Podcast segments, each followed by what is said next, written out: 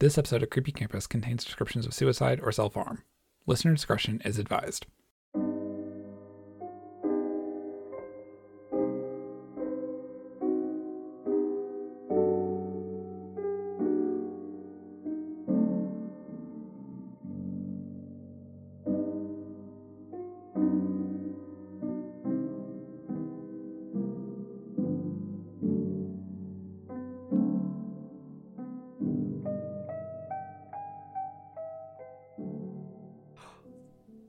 That no, really- that is so delayed. I know on your end it's delayed, but like, it's it's not. I promise it's not delayed when I edit. It's so delayed.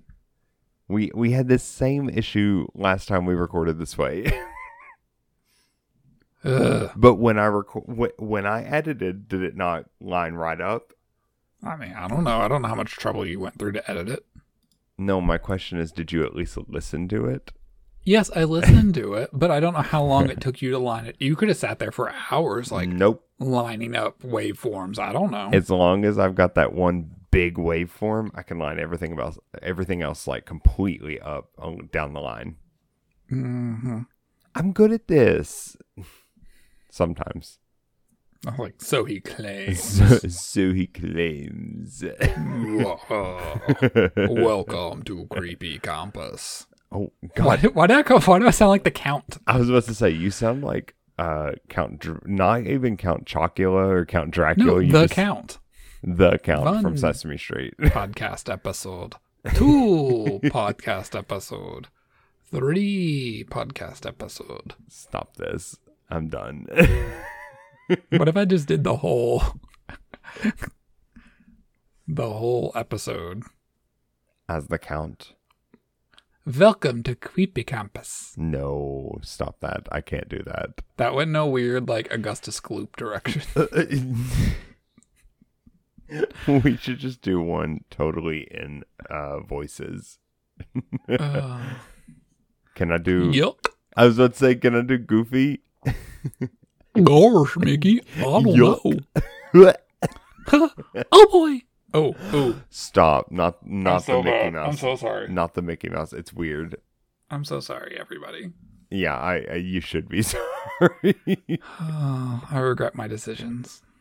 I also regret your decisions. Forgive me, listeners, for I have sinned. Okay, but also forgive us listeners that actually like follow religiously because we had to take last week off. Oh, yeah, we did. Uh th- listen, Linda, um I was planning to go to New York City for the weekend and I just and not not a weekend like from Friday to Tuesday and I just couldn't do it. Yeah. No, it was a lot. There was a lot going on. Our lives are crazy. yeah, cuz people should also know that this is not our full-time job. I pretty sure I don't know. everyone's aware. I don't know. I think that people pretty often think that people that podcast like this is their job, Yeah, no. and it's I really it's one hundred and ten percent not our job. We don't get I paid really to hope- do this. I really, really, really hope that you know, I I'll take it as a compliment if someone thinks we're good enough at this to make a living off of it. Dude, I would love to get that many sponsors. Granted, it's also 2021. Does anyone make a living anymore? Meh. Yeah. Okay, yeah, Jeffrey Bezos. I get it. Oh, you meant like in general, do they make a living? Yeah. I thought you meant off of a podcast, and I was like, yeah, I listen to a lot of podcasts that are full time podcasters. Yeah, but they also a lot of them have multiple podcasts. uh, some of them do not. Wine A and Crime. them do. Wine and Crime does not have multiple podcasts. Hmm. It's just them. But they're also gigantic, so it's different. Yep. Oh my gosh, I'm so sorry.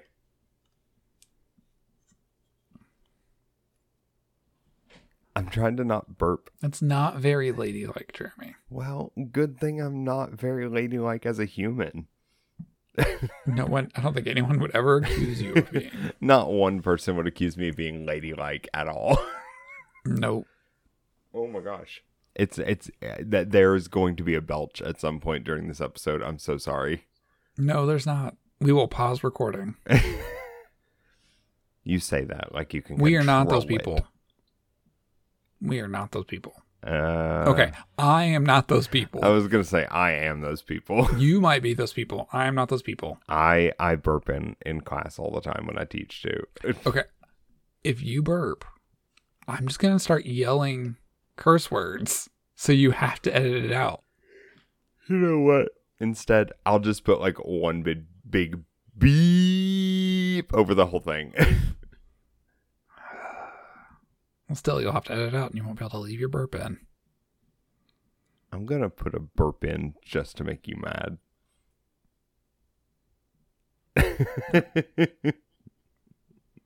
Oh no, my audio stopped recording. oh no! Our, Our table, table. it's, broken.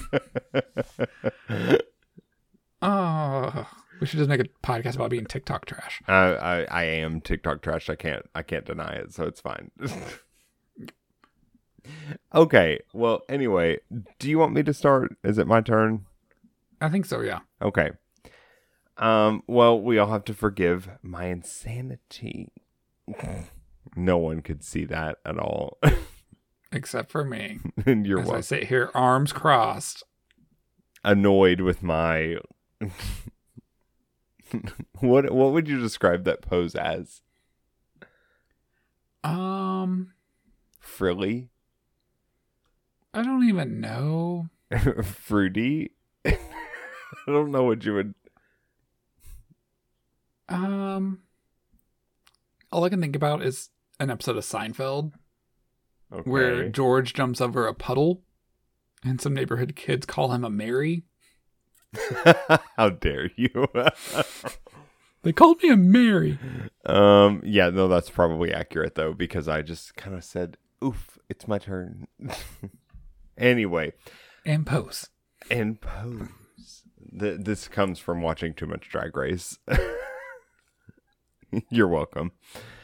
Um. Anyway, so today I'm talking about Austin Peay State University, which honestly should be a university I know more about, but I don't. It's like 60 miles that way. From where you are, right? Yeah. Um, which is funny because how far is it from where I grew up? Like 90 miles. Maybe 90 miles, like not far at all, right? Um, so that's what makes it interesting to me because I didn't know about it till I was in college. I didn't know it existed. It was just not something that was advertised where I lived. But Austin Peay State University is a public university in Clarksville, Tennessee, which again, Clarksville, it's very, very close to where I grew up. Um, it stands on the site occupied by a succession of educational institutions, which means that there were multiple institutions that kind of sat on that ground over multiple decades. Yeah, we see that a lot though. We do, but like for some Like that's honestly not that surprising anymore. it's not. But like in most cases, it's like an institution just changed its name as it grew, right? Austin Peay State isn't like that. It didn't like just change its name. Like there were institutions that were there and then they just closed completely. Mhm. So that's what I think is interesting. Um, but that started in 1845. That was like the the initial launch of the Austin Peay State University land area. Um, let's see. The precursor of the university was established in 1927 and named for then sitting Governor Austin Peay, who is further honored with governors. Uh, the name of the university's athletic teams, which I'm sorry, the governors, Okay, so Austin Peay, we used to go there for band competitions of course. because it was like you're like, oh, it was so close to where I grew up. It was much closer to where I grew up. Well, you grew up in Gallatin, so Okay, just throw my business out there for everybody. everyone But- knows I grew up in Tompkinsville. Yeah, but who cares? Um, rude. but so anyway, we used to go there for band competitions. The original governor's mascot from when like I first experienced Austin Peay was basically Mr. Peanut. No, stop that. I'm, I'm he done. looked like Mr. Peanut. I swear he they stole Mr. Peanut but made him a person. It was like you know how Mr. Peanut's an anthropomorphized peanut? No, this was just the anthro part of it. But now their mascot is like an angry governor. Well, always. It's just like Guilford College in North Carolina that's like the fighting Quakers, which doesn't make any sense because Quakers That's- are pacifists. Yeah, that doesn't make any sense. so all of it just when you say an angry governor, I'm just like, stop. this is silly, right? This doesn't make sense.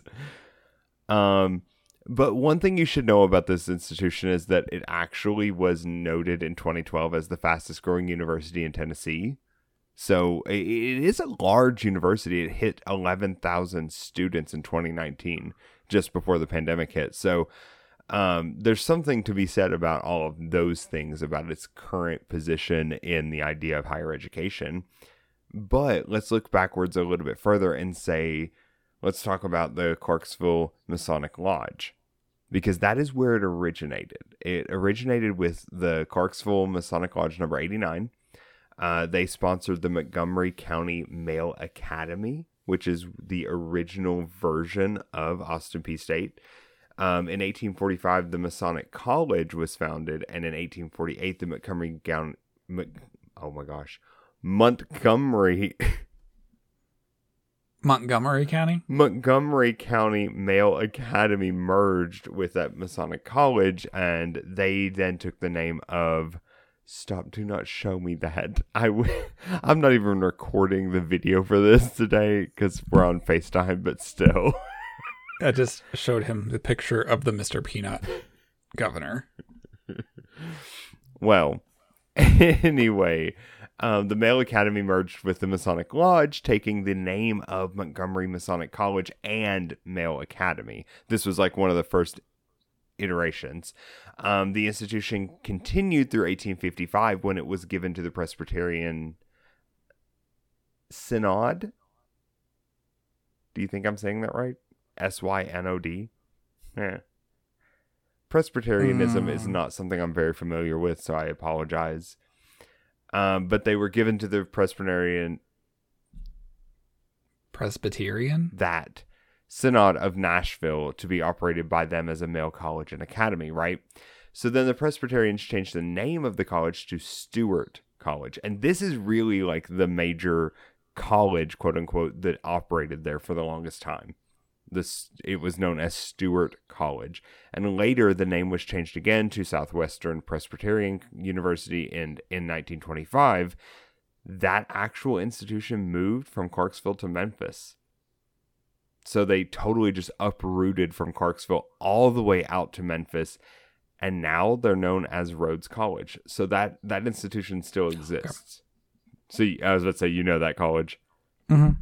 Right? So that institution still exists as Rhodes College, but the the space where we now get Austin Peay State University sat there for a little while before it became Austin Peay State University. So obviously it's got a lot of like rich history, right? Yes, maybe. Yeah, sure. Sorry, I'm I'm treating you like students now because I was looking at you Yeah, and you, you didn't are. respond. um so so now we've got the idea of Austin Peay State University and what could be one of the most haunted places in Tennessee in terms of colleges or university campuses. Um, so what we're gonna uh, talk about a lot comes from adjunct professor Melissa R. Arrington or Arrington. Uh, she is actually someone who did her PhD in communication at Austin Peay State University. So she did a ton of research and a ton of this background research into what makes Austin Peay State University such a haunted campus and such a prolific uh, part of the conversation when we talk about uh, haunted universities and campuses across the country. Um, so Arrington said that research from Clarksville author Carolyn Steer Farrell supports the history that Civil War soldier spirits remain on this campus even today. So obviously, you you know Tennessee, we're gonna have lots of Civil War conversation going, especially in Mhm. Tennessee because that Tennessee Kentucky line created a lot Yeah. of battlegrounds. yes, Clarksville's right on the line, so Right. Makes sense. Um, so in one of the books that Carolyn Steer Farrell wrote, uh, she mentioned that Stewart College uh, operated from 1855 to 74. And that is where a APSU is now located. And the college itself had to be evacuated in 1862 due to Union soldiers marching from Fort Donelson to capture Fort Defiance. Uh, the Union Army itself used an old dorm on the campus as a field hospital for soldier for soldiers. Oh my goodness! What was that word that tried to come out of your mouth? It was not a real word, apparently. Um, as a anyway, they used a dorm uh, on the campus as a field hospital for soldiers, and Arrington said that the space is now known as the library. Because of course, because why wouldn't we make that the library? um, so Arrington said the thought of soldier spirits on campus sparked her interest in a new subject, which was ghosts on the campus, and she began to make a documentary about the ghost stories at APSU. So if you want to go find this documentary, it's out there. But um, she did a really good job of documenting a lot of what we're going to talk about here. So the tales that she actually goes through even caught the eye of famous paranormal investigator Lorraine Warren. Oh God. I was about to say I knew you were going to be really upset when I brought up that name. Cuz I'm all about some Lorraine Warren stuff. so for those of you that don't automatically recognize that name, Lorraine Warren is well known for things like the con What was that? I don't know. Why did you clap? I didn't clap. I watched you do it. I didn't clap. Um, Lorraine Warren is known for her part in things like The Conjuring uh, and Annabelle. Those are two movies that have come out pretty recently. Also, she was the primary investigator with her husband on the Amityville Horror. So, she is known to be a paranormal investigator and has been around. Well, before she passed away, she was around for decades, right? She did so much work into this. So, she actually had a part in this. Um, and in this situation, Arrington talks about how about 10 or 12 years ago, a woman named Lorraine Warren actually traveled down to Austin Peay State University. So she set foot on that campus. I think we get it to State University. You don't have to keep saying it. Sorry, APSU just feels like I have to say it all. You could just say Austin Peay. I don't know. It feels like I have to say everything. No, no, no, no. Anyway, um, so when they brought her into the basement of the library, speaking about Lorraine Warren, uh, near the printing services area of the library, she said that she could see Confederate soldiers lying on cots. She said she could hear them screaming in pain, and she said, I cannot stay in this building, and demanded to be taken out of it. So, uh, my, my first thought in telling all these stories about Austin Peay is that if Lorraine Warren's telling you that she can't stay in a building, get out. I don't know if y'all have watched all the Conjuring movies or Annabelle or any of that stuff or, uh, you know, whatever. Don't, do not stay anywhere that Lorraine Warren tells you not to stay. Hmm. Yeah. I've also like heard some not great things about the Warrens. I mean, yes, I've heard I've heard some skeptical stuff about the Warrens too. Well, there's skeptical stuff, but there's also just the there's a lot of like they just caused it to get worse. Like anytime they investigated something, it just got worse, and they're like, "Okay, we're gone." Well, I wonder if it got worse just because they could see it, and that made it like they were like, "Ooh, we're seen," and they got worse. I I don't know. Every everything I know about Lorraine Warren says that she was a very powerful medium. So I don't I don't know how much of that is true, whatever, but I'm just saying I wouldn't go back into a space that she said not to go back into or that she didn't want to be in. Um but leaving her aside, there are other stories about the printing services office at this library as well. Um, Arrington said she interviewed a man named Dave Johnson. He told several stories in the documentary, and he would hear people talking in the office even though nobody else was there. He thought someone had come in, said hello to him, but again, there was no one there. The door was still locked. Um, he said he doesn't really know, or he doesn't really come here after hours, mainly because he doesn't like to be alone in the printing services office. And I know that's very like eh, whatever. But in addition to something from Lorraine Warren, that would make me feel uncomfortable too. Um let's see. Arrington also told News 2 that she had another scare involving her notebook that was filled with her ghost research. She accidentally left it in the printing services area, and Johnson put it aside and said, Okay, cool, we're going to keep it safe for you so when you come back to get it. So Arrington said that she called him to ask about it, and he said, It's not here. Like, Why does the gone. research always go missing? Well, because the, so many stories, the research goes missing. the ghosts don't want to be found. or someone doesn't want you to find out about them. Or there was actually no evidence. I don't know why I'm feeling so skeptical. I was about about to say, you have never been this skeptical. What is going on with you? I don't know. I'm jaded and disillusioned with the world. I don't know. Apparently. Um, she said that then about a month later, the guy found it and it was lying on a crate out in the open as if they could have found it at any time. And she's curious about did he just not see it or did someone not want it to get back to me? Was it the last place they would have looked? Ma'am. Because maybe they should have looked there. Okay, so another story from that printing services area comes from Cindy McElroy, um, who was an academic assistant to the chair in the communications department. Uh, it says that she's in very tune with what people refer to as the spirit world. Uh, years ago, before she came to the department, she was working for another lady at APSU. Uh, Cindy had it had to come down to printing services to pick up flyers and as she is talking to the young lady working, she hears a man's voice say, Hey, hey, you, hey. So she asked the girl if she needed to get the phone, and she looked at the phone, said, No one's on the phone. And that's when Cindy realized that there were no lights where uh, where it should be lit up as if someone was on the phone on a certain line. She so asked, she heard the voice coming like through the phone. yeah, it was like from a distance, so she thought, "Oh, it's got to be from the phone, right?"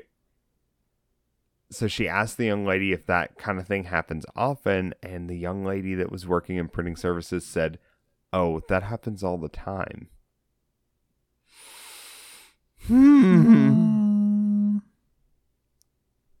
Right. So Arrington, Yeah. that's doing all this research, uh, she does not believe that spirits are anything evil, rather more uh, something that's other than humans walking the earth, which I Mhm. think is an interesting place to come from on this.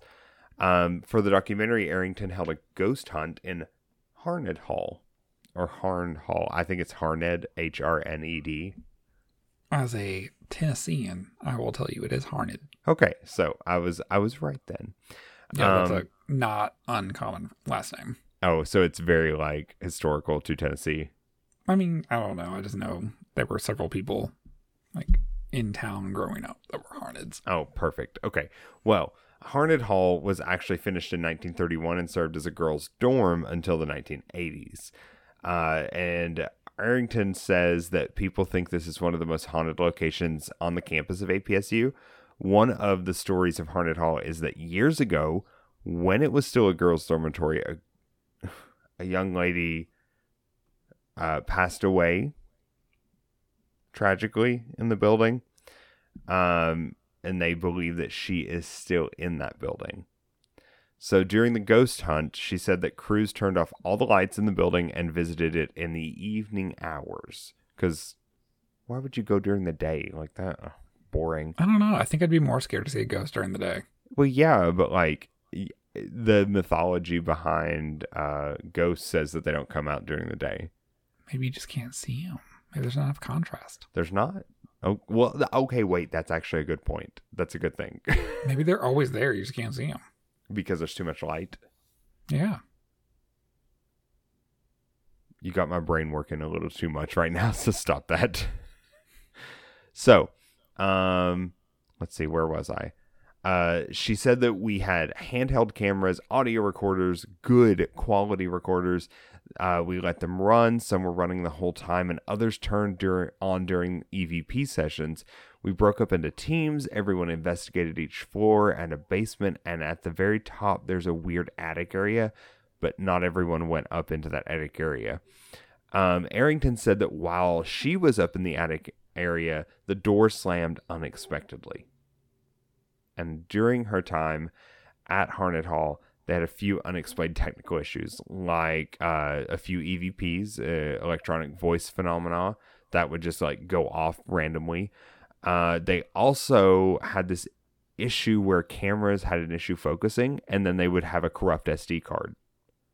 And I'll tell you right now, as someone that works with SD cards on a regular basis, uh, nothing is worse Yes, but nothing seems easier sometimes. than a corrupt SD card. Like sometimes it's like you gotta hold your tongue the right way, or else it's gonna be corrupt. Uh, I mean, I haven't had a ton of corrupt SD cards. Mm, Maybe that's just me. yeah. Well, you absorb all the corruption, so You're right. It's the red hair. Um, so that was an issue to say the least. Uh, Arrington said that crews were able to capture footage of a ghost hunter who believed that she was communicating with a male spirit, believed to be a former professor in the building. However, they had to keep replacing the batteries so they don't have a lot of that. It's like cut up because of the battery issue. And they say that our batteries would just not last. We constantly had to take them out and put them on the charger and put new batteries in because they were dying super quickly. Uh, we were filming a lot in night vision, and it was super strange that our batteries kept dying. So I don't know. Batteries don't usually die that quickly. Or maybe that's just my mind on it. But Arrington says that creating this documentary was super interesting because she learned the history and she heard the excitement from people telling that these stories. Um, she said, "I almost forgot that I was doing it for school for her PhD. It was just really interesting. Everyone had different experiences. Pretty much everyone left saying uh, Harned Hall deserves the name Haunted Hall. Uh, it's something that everyone can kind of be excited about, whether you are a believer or a non-believer. At the end of the day, whether they're true or not, it's still fun to look at them." So those are just like some very like interesting sort of quick I'm looking at my time to see how long I was talking overviews of of Austin Peay State and to see how they were kind of looked at. But I think it's interesting that there was so much actual documentation. That's my biggest thing here. There were lots of videos lots of audio. And I'm sorry Lorraine Warren came there in the No 2000s. okay. So she was already senile. Girl, if Lorraine Warren is senile, I'm senile. Don't Yes, Lorraine uh, Warren's d- pretty senile. don't give me that look. but I think that's interesting because we're looking at Austin Peay State from a perspective of multiple colleges existed there over time, and it's also haunted by God knows what at this point. But people keep seeing stuff. See dead people. I mean, probably same. But what if we are the dead people? I don't have it in me for that. What I- if we're the ghosts? I literally can't deal with the idea that we're. okay, but what about the idea that ghosts see us as ghosts? Like we're not ghosts, but ghosts see us as ghosts. Uh, wait. I don't like that. But also, if you maintain like that, there's probably more like living spirits than like ghost spirits. Like, are these ghosts just like why are there so many ghosts? Isn't there a new movie about this or a new TV show about this on like CBS? There is a show about like ghosts that like talk to each other and hang out. I've seen like I've seen the ads on Hulu. Not sponsored. Non spawn. Cool. So yeah, that's Austin Peay State University. Also, I've always hated. I don't hate Austin Peay, but I've always hated Austin Peay because it's like that name comes so close to rhyming. I know it does. Austin Peay State University, but there's too many syllables. I just it again. It's very weird to me that I didn't know it existed. Mm, you don't know a lot of things exist. And some things you choose to know, don't think it about that exist. Y'all, I just logged on tonight to record a podcast episode, and all I'm I getting just is came here to have a good time. I just keep getting attacked. I don't know what I did to deserve this, sir. Mm. Okay, sir, what is your story about today? So we're gonna go down to Nolans, y'all. New Orleans? New Orleans. N- yeah, I was about to say, say it like the people where I'm from. New Orleans.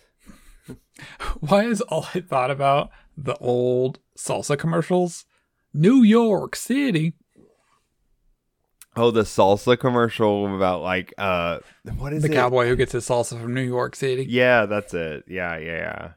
Oh but when you said New Orleans, all I, all I heard was New York City. he gets his salsa from New York City. Oh my gosh! Pace, the Western taste. Stop it. also not spawned. Um, but but we're not opposed to it.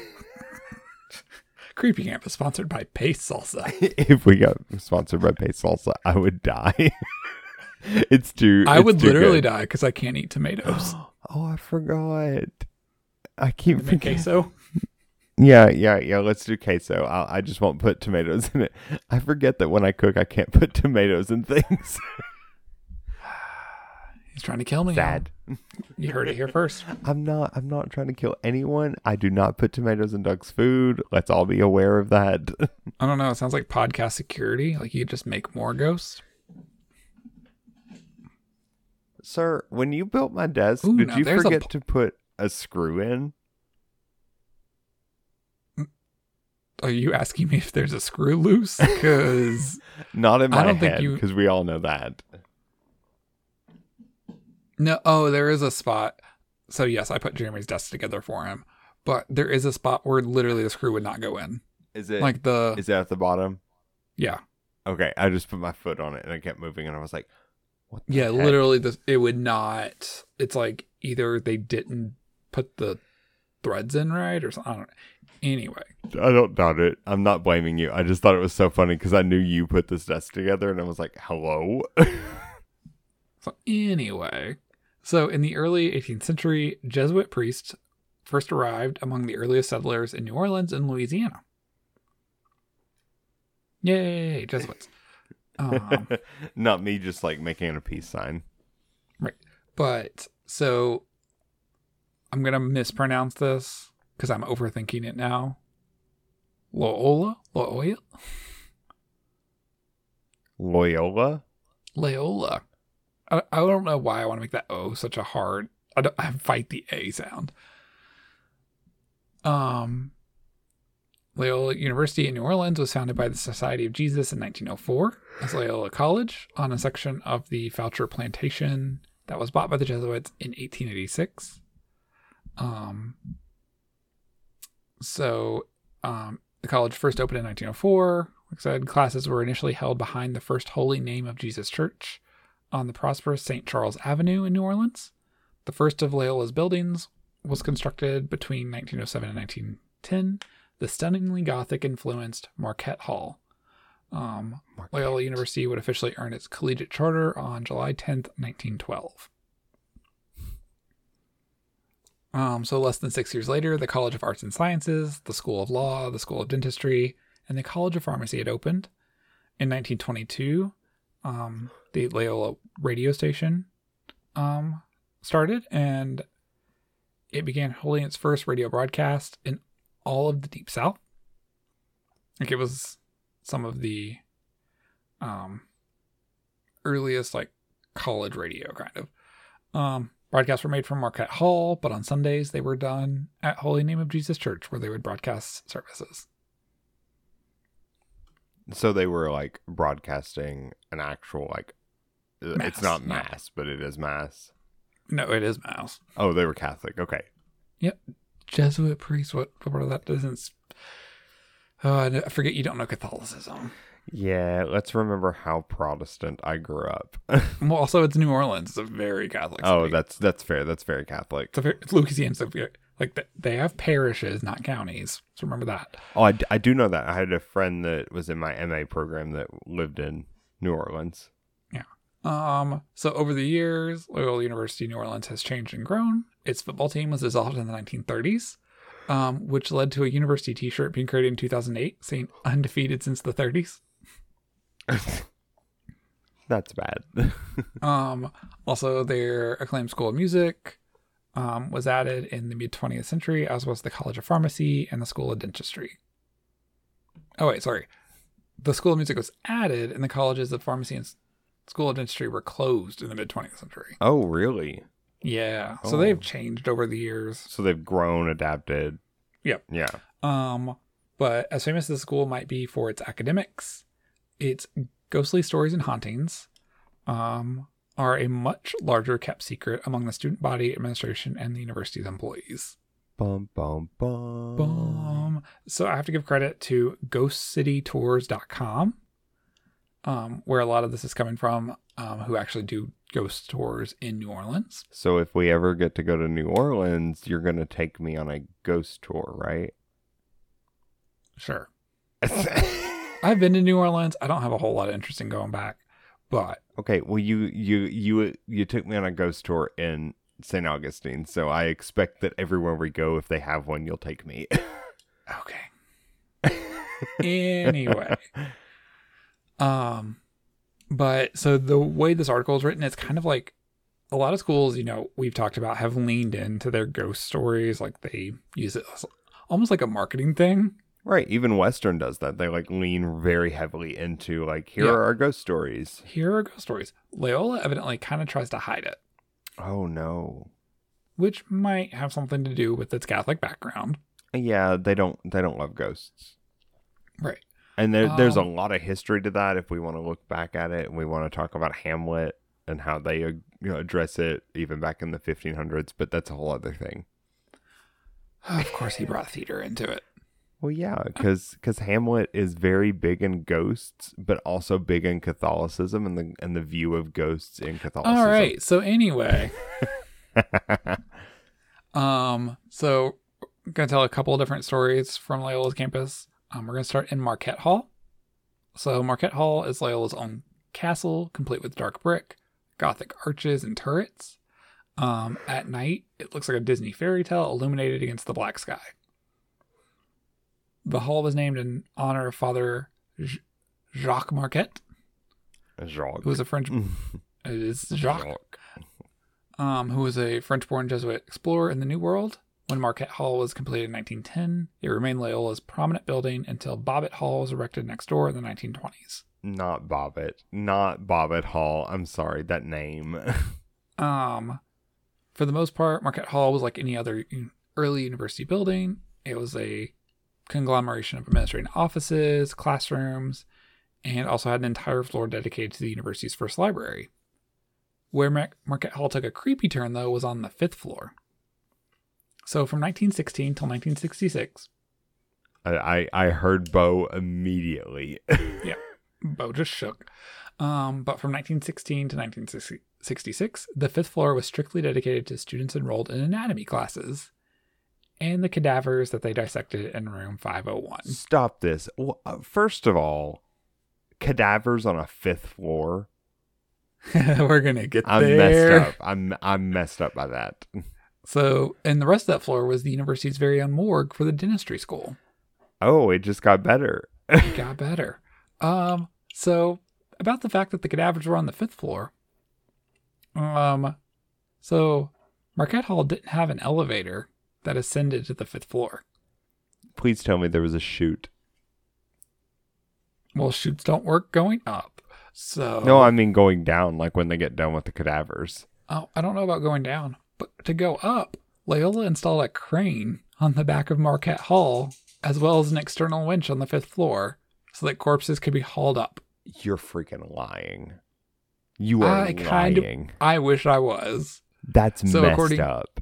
According to former officers of the Loyola University Police Department, that external winch actually still exists. Like you can still see it mounted outside the building. Um, it would have been used specifically to hoist corpses up from the ground level before the body was raised to a metal walkway extending on the fifth floor and onto a gurney. From there, workers would wheel the gurney into the building. I have so many issues with what you just said. I a crane, a Yeah, crane. Like they literally attach chains to stretchers and no, please don't make that sound when you're talking about a literal dead body. Uh, So while Marquette Hall no longer uses the fl- the fifth floor as a dissection area or a morgue, the ambiance seems to still be imprinted from those days. Um, students have sworn to feel abrupt temperature changes, from a chill settling over their shoulders to sweat prickling the forehead from sudden heat. Which I thought that was kind of cool. Like usually we just talk about cold spots. There's evidently hot Mhm. spots. no, not no. Um, doors open and slam shut by unseen forces, and the lights have been known to flicker and fade to black. Some have even claimed to see spirits roaming the hallways or even outside the windows. Um, back during the school's morgue days, students often learned the hard way when a body was being hoisted. An article or a quote from the Maroon newspaper in 2002 says if you were sitting by the window in a class on the fourth floor and you heard the pulleys creaking, you knew they were bringing a body up. Sometimes the stretcher would tilt and a bare foot would stick out from underneath the sheet. I hate that. I hate that a lot. Um, today, students and staff swear that when the windows are open, they can still hear the eerie cranking of the pulley system, even though no cadavers have been brought into Marquette Hall in over 50 years.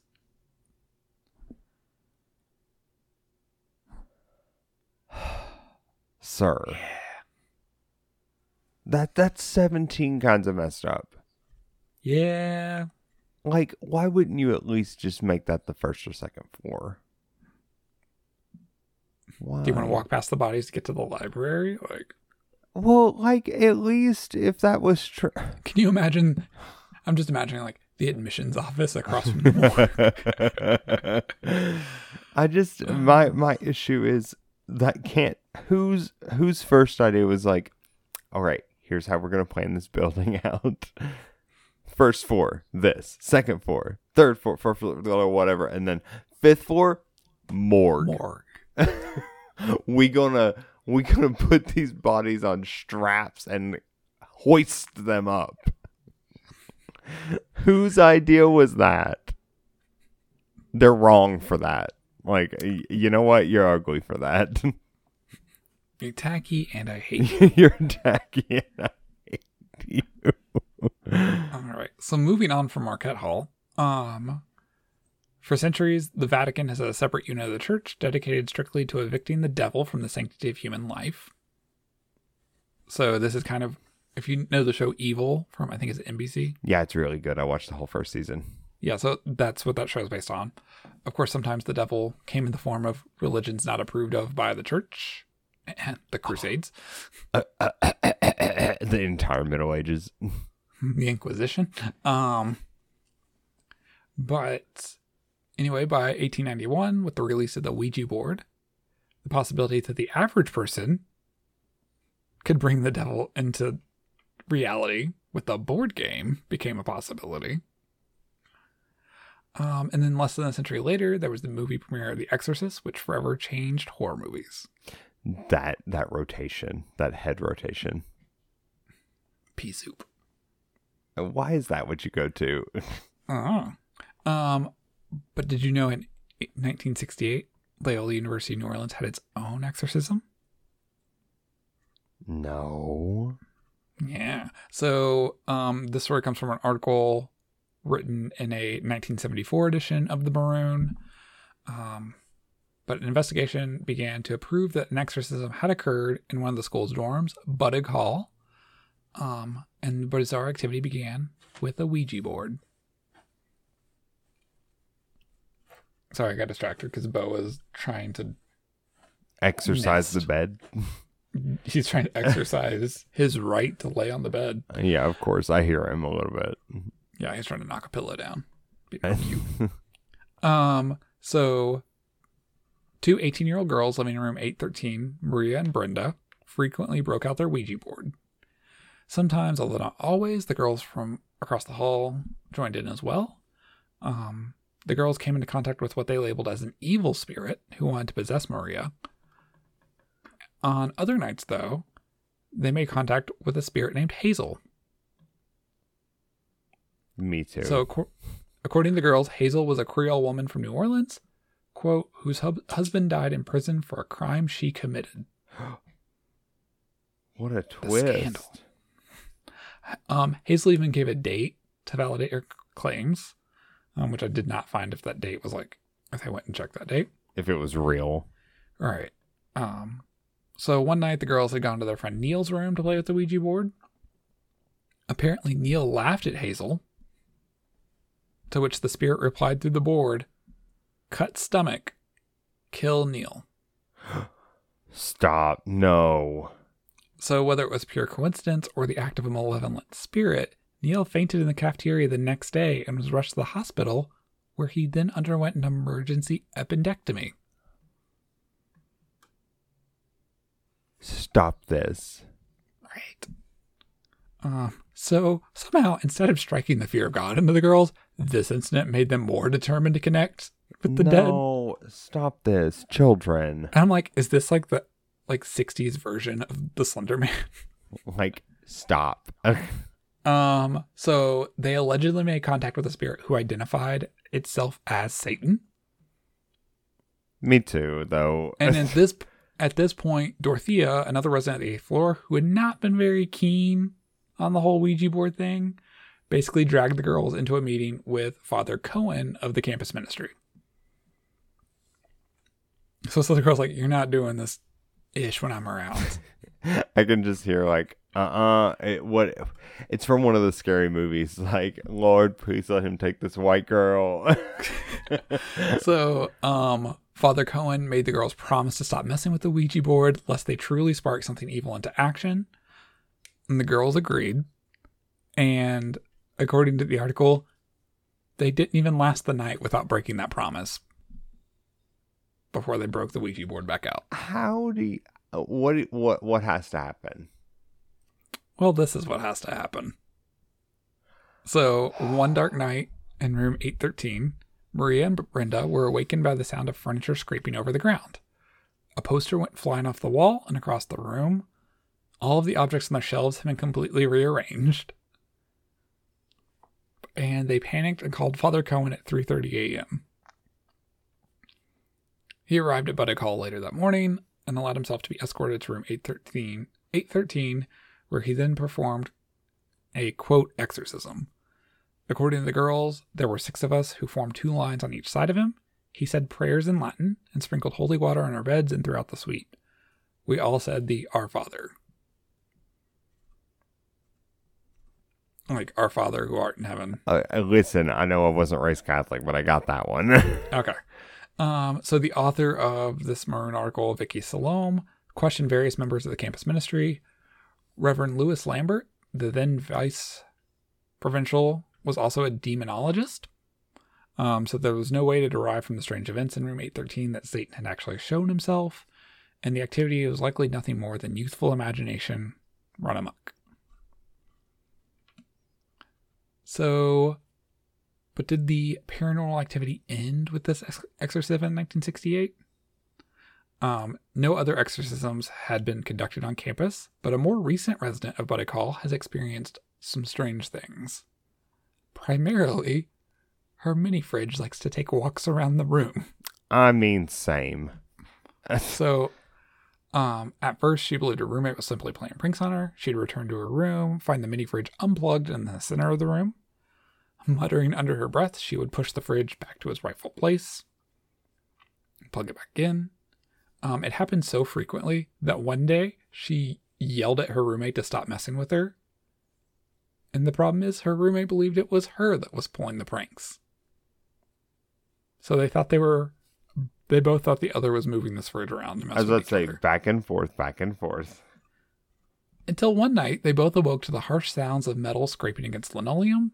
Peering over their pillows and bed sheets, they watched in all out horror as the mini fridge slowly moved along the floor by itself. Stop. Stop this. No.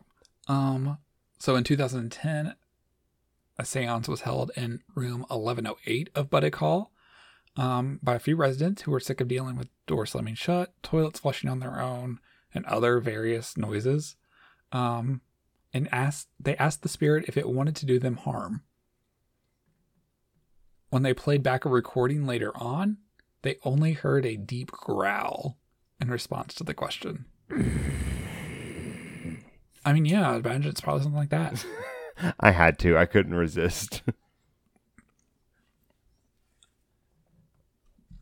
So the last story, um, and the last building we're going to visit in Loyola's campus, um, is Greenville Hall. So in eight, 1987, Loyola U- University acquired what is now known as the Broadway campus. Um, it now include it includes the School of Law as well as Cabra Hall, but also includes Greenville Hall, which is said to be the most haunted building at Loyola University. So forget the morgue, forget you mean the morgue is not the most haunted? the morgue, the walking mini fridge, not the most haunted. Um, Greenville Hall actually has a really interesting history. It was built in 1883 for the St. Dominican nuns and their growing all girls academy. Um, the building is known for its beautiful Italian architecture, um, but Greenville has had ghost stories whispered about it since most of its time since construction. So, discovered in the Dominican archives was a story dated to the 1890s when um, that told a story of one of the sisters was reading a story about a shrieking banshee to the girls. Allegedly, the girls all stubbed their noses at the tale, perhaps too old to believe in banshees or other mythological creatures, and they headed off to bed. At some point in the middle of the night, a, shrill, a shrill scream split the air, rousing all the girls and sending them to fits of fear. Sister Mary Joseph claimed, I really don't know what it is, but it's nothing you need to fear. The following morning, the girls repeated the stories to some of their mothers who had come to visit. The mothers, too, waved a dismissive hand. No doubt the shrieking had been the sound of the Charles B. Chateau steamboat sailing down the Mississippi River, they said. All of New Orleans had heard it. Just kind of a funny coincidence. I mean, I'm just I'm just listening at this point trying to like understand how this is the most haunted. So, um, the Dominican sold the property in 1982, and it has remained it remained eerily vacant until Loyola purchased it around 1989. Ghostly legends have circulated around a pregnant nun who supposedly hung herself from the building's cupola. Others have claimed that there was once a passageway beneath Greenville Hall that led to different buildings, and that in those tunnels you would find human bones. Ew. No. That that sounds like like, you know, Paris. Yeah, the catacombs. Ew. Um, some of this is probably hearsay, but the fact is Greenville Hall is haunted and is more often than not Loyola University police officers who bear witness to the paranormal phenomena at what is now just an administrative building. Because of So- course it is. A man who once worked as an officer for the LUPD tells the story of how he once spotted an apparition sprinting across the lot between Greenville Hall and School of Law. It was around 2 a.m. when he spotted, spotted the girl in a long white dress with brown hair. Immediately, he figured to be a drunk girl who'd wandered away from a sorority party. Because evidently there was a bunch of parties going on that night. He gave chase, calling dispatch to ask if they saw the girl on the cameras. Um, dispatch told him no. As soon as he entered the parking lot, Turning a corner mere seconds behind the female figure, she disappeared from sight.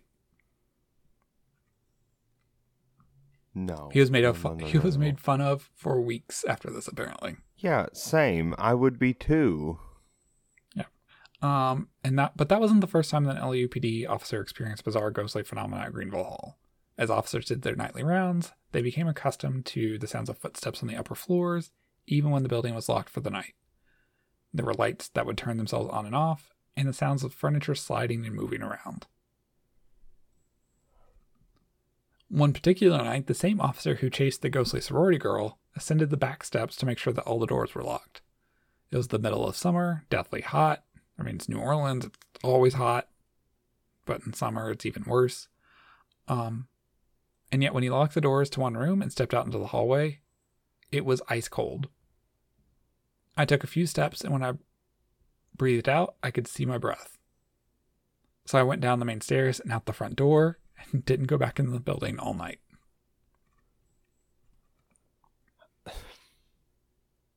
I have a lot of feelings. So, students living next door in Cabra Hall, which is still a residence hall, have witnessed seeing lights turn on and off in the middle of the night, as though something is moving around room to room inside Greenville.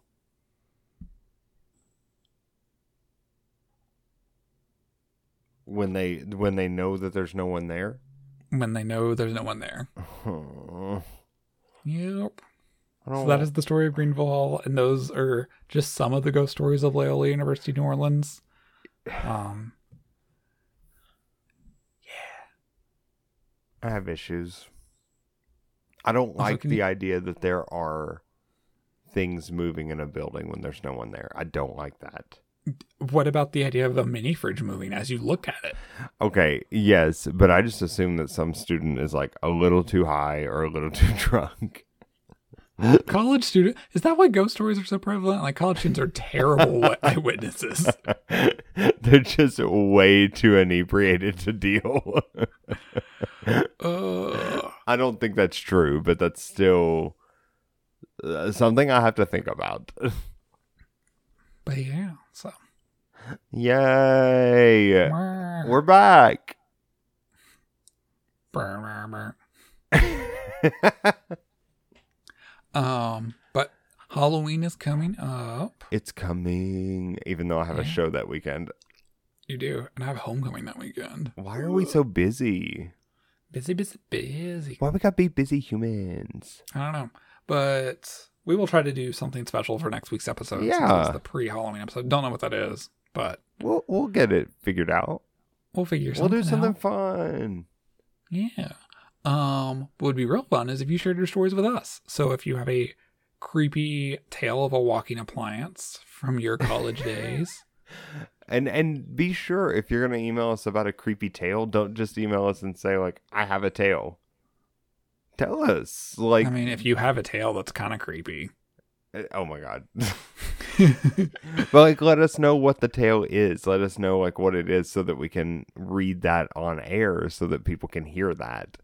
Um, yeah. So um, you can share your stories with us on our via email creepycampuspodcast at gmail.com or on Twitter, Instagram at creepycampuspod. Um, you can also check out our website creepycampuspod.com. Yeah. Yeah, I got nothing. that's all I got. Yeah. all right. Well, stay stay creepy, our friends. All right. Goodbye. Bye.